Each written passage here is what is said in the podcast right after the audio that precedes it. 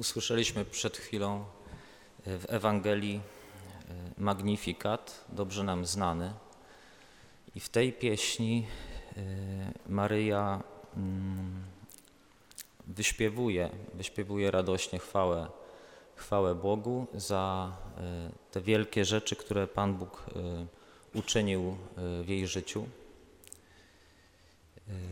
ale też jest jakby mm, druga część e, tej pieśni, e, w której ona już śpiewa o Bogu i też o wielkich rzeczach, które Bóg uczynił, ale już nie w jej życiu konkretnie, ale też ale w historii, e, w historii Izraela. I niektórzy, niektórzy widzą tam echa tych wszystkich wydarzeń, o których mówi Stary Testament, które też e, Żydzi wspominają, jak to Bóg tym swoim mocnym ramieniem każe, każe pychę faraona, potem karmi, karmi głodnych na pustyni manną, potem ujmuje się za zniewolonym w Babilonie Izraelem, wypełnia po prostu obietnice, jakie kiedyś złożył e, Abrahamowi. I że to wszystko pobrzmiewa gdzieś w tym w tej pieśni, w tej pieśni Maryi. To pokazuje nam, jak Maryja myśli, jak Maryja wierzy. To, co się wydarzyło w jej życiu za Bożą sprawą, to nie jest jakiś, to nie jest jakiś epizod oderwany gdzieś od tych żydowskich realiów i od, od żydowskiej historii, od historii zbawienia, ale przeciwnie, to jest właśnie częścią tej historii. A ona, a ona sama jest po prostu częścią Izraela. Nie w oderwaniu od tego, ale w łączności z tym wszystkim.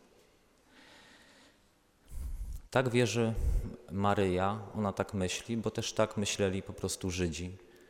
Oni, oni byli jak wioślarze, którzy płyną sobie rzeką, y, ale plecami zwróceni do kierunku, w którym płyną, a ich oczy zawsze były zwrócone na to, na to, co, na to, co minęli, na to, co już było. Dlatego oni widzieli wszystkie te wydarzenia i mieli je, mieli je przed oczami. I nawet jeśli Żyd chciał spojrzeć w przyszłość, zobaczyć, co gdzieś tam się kryje, to nie odwracał głowy, nie patrzył tak jak my, nie wytężał wzroku, co jest tam gdzieś na horyzoncie, tylko po prostu oczy miał zwrócone w przeszłość, patrzył jak się krajobraz zmienia, patrzył co się stało i na tej podstawie wyciągał wnioski dotyczące przyszłości. Nam, nam często takiego myślenia brakuje.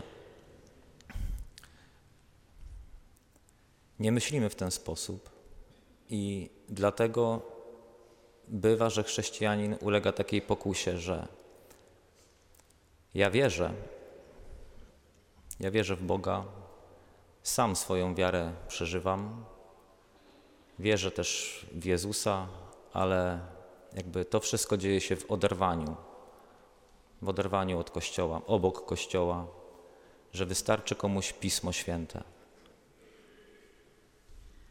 Tymczasem Czasem przecież Pismo Święte, Stary Testament powstał w Izraelu i dla Izraela, Nowy Testament powstał w Kościele i dla Kościoła.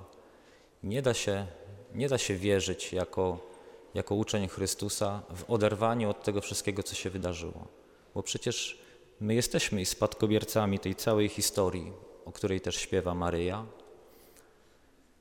spadkobiercami wiary Abrahama i w tym sensie jego dziećmi aż do dzisiaj. I nasza wiara jest częścią tej całej historii, również częścią całej tej wiary dwudziestu wieków, wiary Kościoła. Jeżeli ktoś chciałby zaśpiewać taką pieśń jak Maryja, ponieważ w jego życiu też się coś wydarzyło, jakieś wielkie rzeczy mu Bóg uczynił, powinien dośpiewać również tę drugą część.